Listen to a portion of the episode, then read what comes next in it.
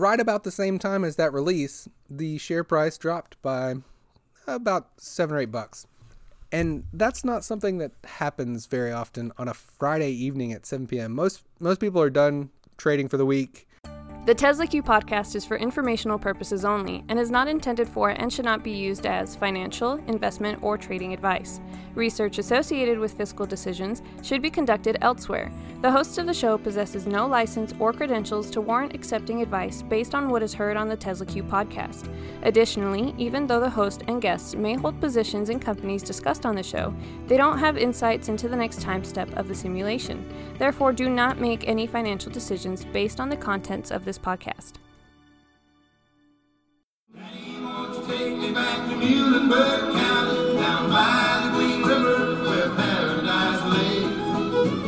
sorry, my son was too late and asked him to keep on his cold drinks down the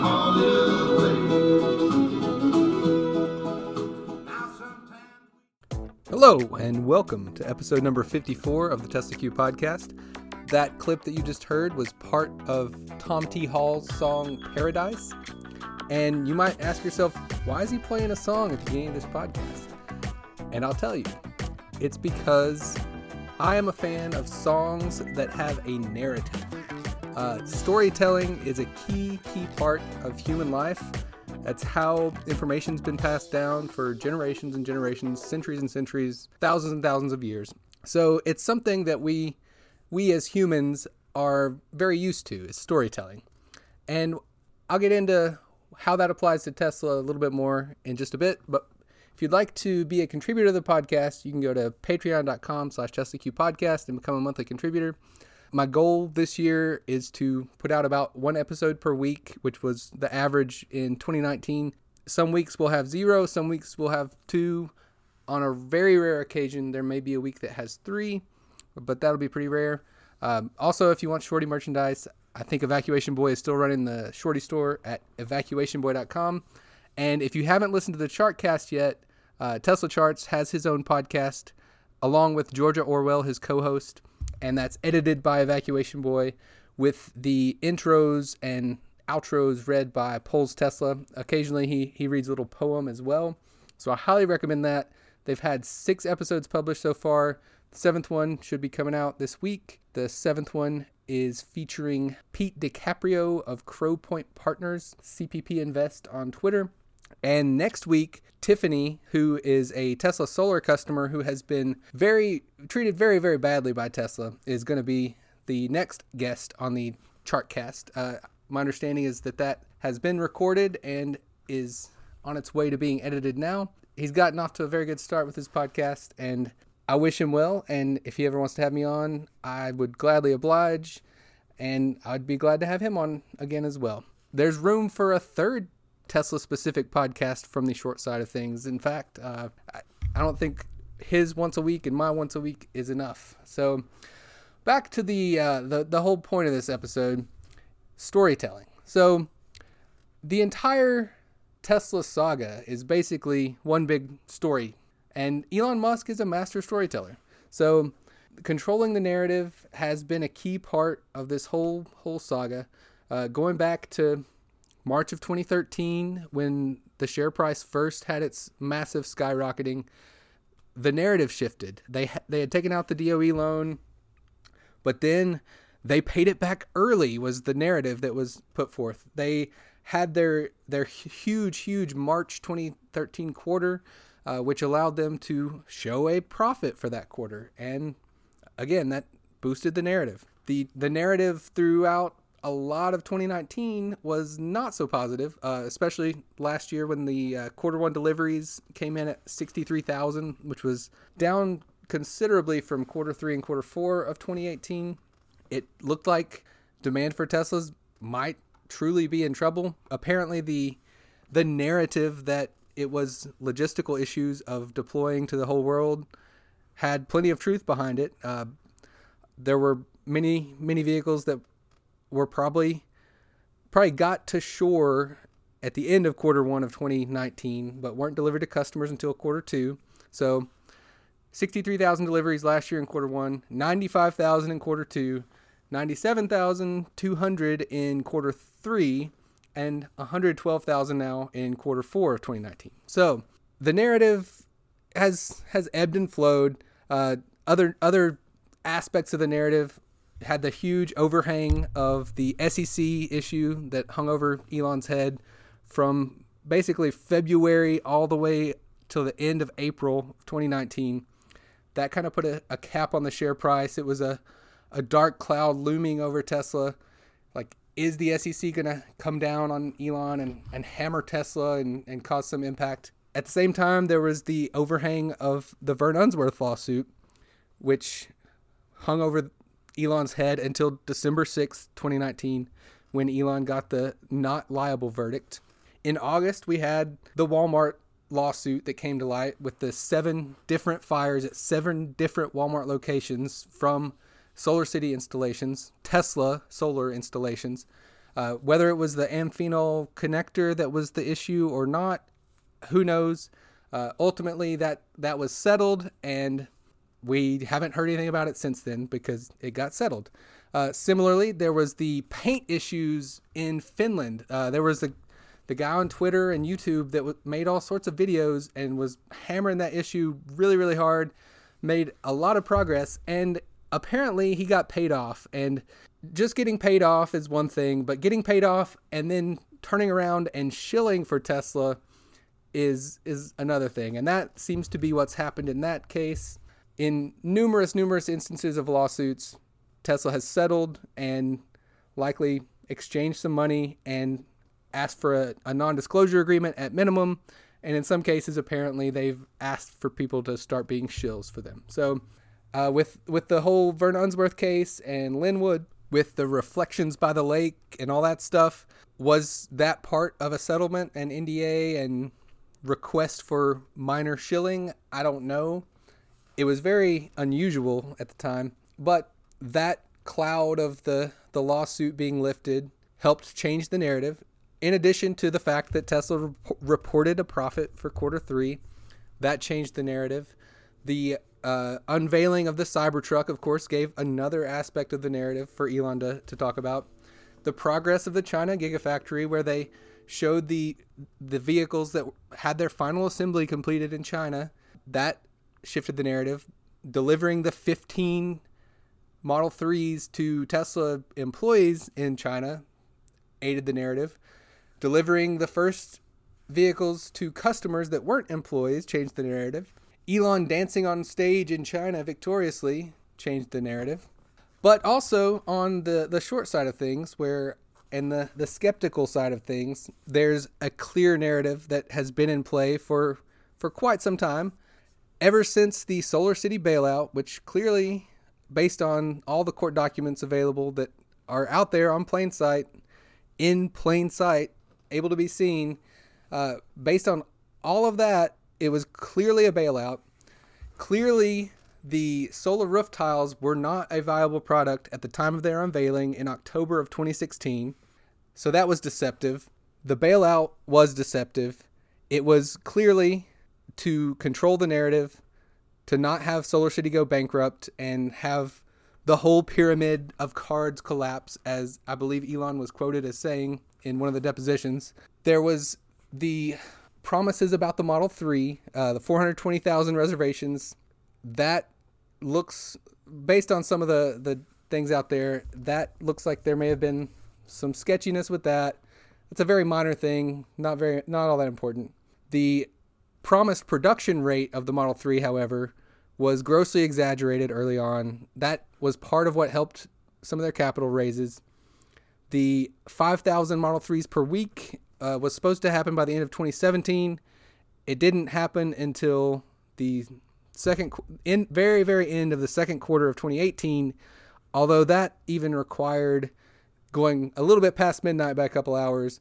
And it involved a 14% first pass quality yield. So numerous timelines over the years, Elon Musk has been late on.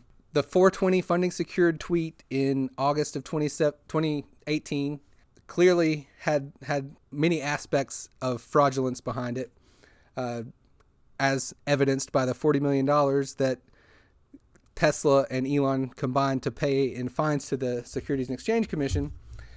So on the short seller side of things, the Tesla skeptic side of things, there's what appears to be a clear narrative as well. The doxing of Montana Skeptic, the accusations against Kabushka, which were unfounded, the accusation against Vern Unsworth, which was unfounded, Christina Ballon, her defamation case that's out there, the whistleblowers, Martin Tripp, Carl Hansen, I forget the other guy's name from the Gigafactory, but these people who have been mistreated by Tesla, the customers that have trouble getting refunds, have trouble getting service for their cars, the solar customers who have had their roofs damaged and have gotten no recourse, just all these people that have been mistreated by Tesla. There's a common narrative that is very visible to people like me who are skeptical of Tesla and Elon Musk. So narrative is very, very important. So back to the little intro of the song there.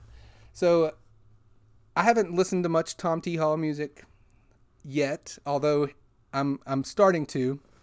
But it seems like most of his songs tell a story.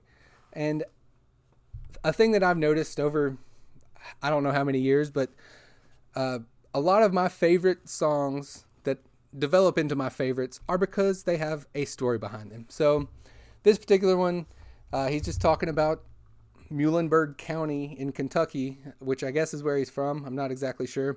But that little clip that I played, I selected because he mentions Mr. Peabody's coal train. So Peabody Coal, if I'm not mistaken, is still a business today. They may have gone through bankruptcy a time or two, but just that caught my ear. So I thought that it might be appropriate to include in this podcast. So storytelling, a couple of my other favorite songs over the years are because of stories. I was going to play some other ones. One is about a ship. It was written by Josh Ritter, and my favorite rendition is by the Punch Brothers, but it's called Another New World, and it's a song talking about a ship, and ultimately, at the end of the song, the singer mentions burning the ship for heat and everything, and that made me think about the Tesla shipping. So if you haven't yet, there's an excellent ship tracker that's available. It's in a Google document, and I've started looking at it. It's where Tesla Charts the other day tweeted out the track of one of the ships that was on its way to Pier 80 in San Francisco. So there's a number of places where you can track information that are out there. I hadn't tracked things all that closely, but I've started to a lot more. There's the Troy Teslike tracker that has configurations of Teslas. There's that shipping spreadsheet. I'll include a link to it in the show notes. There's the eu-evs.com, which has data for the Netherlands, Norway, and Spain. Quarter 1 2020 is tracking for far less deliveries than quarter 4 2020 when the Netherlands tax situation was changing. But going forward, I plan to follow the numbers quite a bit more closely. So back to the whole concept of narratives and shifting. So Elon has been fully in control of the narrative basically from October 23rd when they announced quarter 3 earnings until, I guess, say this past Wednesday or Thursday, mid January 2020. I'm recording this on January 20th, 2020. So I think last Tuesday was the day that Tesla hit $5.47 per share in the pre-market, and it's just been insane. But so Elon's been in control of the narrative, but there's a new thing that's out there that has a chance to start to shift the narrative, and that is the NHTSA petition related to all of the reported instances of sudden unintended acceleration. Late Friday in the after hours at about 7 p.m., the NHTSA released the redacted version of that petition. I will include a link to that petition in the show notes. But right about the same time as that release, the share price dropped by about $7 or $8. And that's not something that happens very often on a Friday evening at 7 p.m. Most people are done trading for the week. So a price move like that is not quite a nothing burger. I think in the German market, I think it opened at about the same level as what it had fallen to Friday in the aftermarket. But I think it immediately got pushed back up. The U.S. market was closed today for Martin Luther King Jr. Day, but we'll see what the U.S. market does tomorrow with Tesla's share price. Another recent story that's come up, which could have some impact on the narrative if it gets picked up by a more mainstream outlet than the Tesla Q Podcast, is the unintended app purchases phenomenon. I termed it the sudden unintended app purchases phenomenon to play off the sudden unintended acceleration acronym. But Nassim Taleb, who's an author, he's written about black swan events and several other things. But he apparently accidentally purchased a software upgrade in the Tesla app and tried to get a refund and was told that Tesla's policy is not to give refunds. So just a very odd occurrence. Elon Musk actually replied to Mr. Taleb, who has multiple hundreds of thousands of followers on Twitter, if I'm not mistaken. And very admirably, Mr. Taleb said that he did not want special treatment for this issue, that he wanted everyone to have the issue resolved, not just him because of his blue checkmark status. So I tip my hat to Mr. Taleb in that regard and thank him for that stance that he took. And if you happen to be a Tesla customer and have experienced an unintended app purchase, get in touch with me if you want. I doubt you're listening to this podcast, but maybe. And back to the narrative shift. So this is the Tesla Q Podcast. As I've mentioned before, the name comes from the addition of a Q to the end of a ticker symbol when a company goes bankrupt. I don't see a near-term path to a Tesla bankruptcy. So my Twitter name currently is the Tesla is Overvalued Podcast. So that's just a little tiny bit of branding, temporary. But for now, I'm the Tesla is Overvalued Podcast. So we'll see what happens in the near future to change that. There was a Charlie Gasparino tweet earlier today that was about Tesla having access to new cash. So why would a company that has $5.4 billion of cash and now has three separate convertible bond offerings that are fully in the money need to raise new cash? Well, yeah, they're about to have to pay for the China Gigafactory and possibly have to pay for Gigafactory 4 near Berlin over in Germany, assuming they actually want to build it. They probably need some tooling for the semi, some tooling for the Cybertruck. Probably already paid for most of the stuff for the Model Y, because it sounds like they might be accelerating the release of that. But $5.4 billion that's a pretty good chunk of change. So why do they need new money? Are quarter one sales not quite that good? I don't know. We'll see about that. We'll see how the narrative shift goes. And if you are interested in Tom T. Hall's music, go check it out on Spotify or wherever you listen to music. The Punch Brothers are good too. Josh Ritter writes some really good songs. One other song that I will mention, I'll actually try to pull up a clip and play just a little bit of it, is also from Josh Ritter. And it's a song about a guy and a girl stuck in a nuclear missile silo. And it's a very existential song, and it tells an interesting story. So I like the song. So I'm gonna find that real quick, and then we'll close out the episode. All right, the song is called The Temptation of Adam, and I'm going to find a good clip to play for you. I want to roll the singing WWI. We smiled, we both knew that she'd misjudged me. Oh, Marie, it was so easy to fall in love with you. It felt almost like a home of sorts or something. You would keep the warhead missile silent, good as new. And I watched you with my thumb above the button. And then one night you found me in my army issue card, and you told me of your flash of inspiration. You said fusion was the broken heart that's lonely's only thing. not long ago, you wild with your equations. Already you remember all the time we used to take.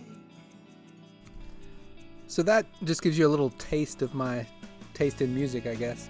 The fact that it has a narrative and tells a story is what I like about it. And with Tesla, the story is very, very important. So we'll see how the narrative of Tesla shifts going forward. And thank you for listening. If you want to be a contributor, go to patreon.com/TeslaQPodcast and check out all the different places that you can track Tesla's deliveries in quarter one here. And we'll see what happens with the financials. January 29th, Wednesday. That's right at about a week from when I'm recording this. A week and 2 days, actually. But be on the lookout. And thanks for listening. This has been episode 54 of the Tesla Q Podcast. Bye-bye.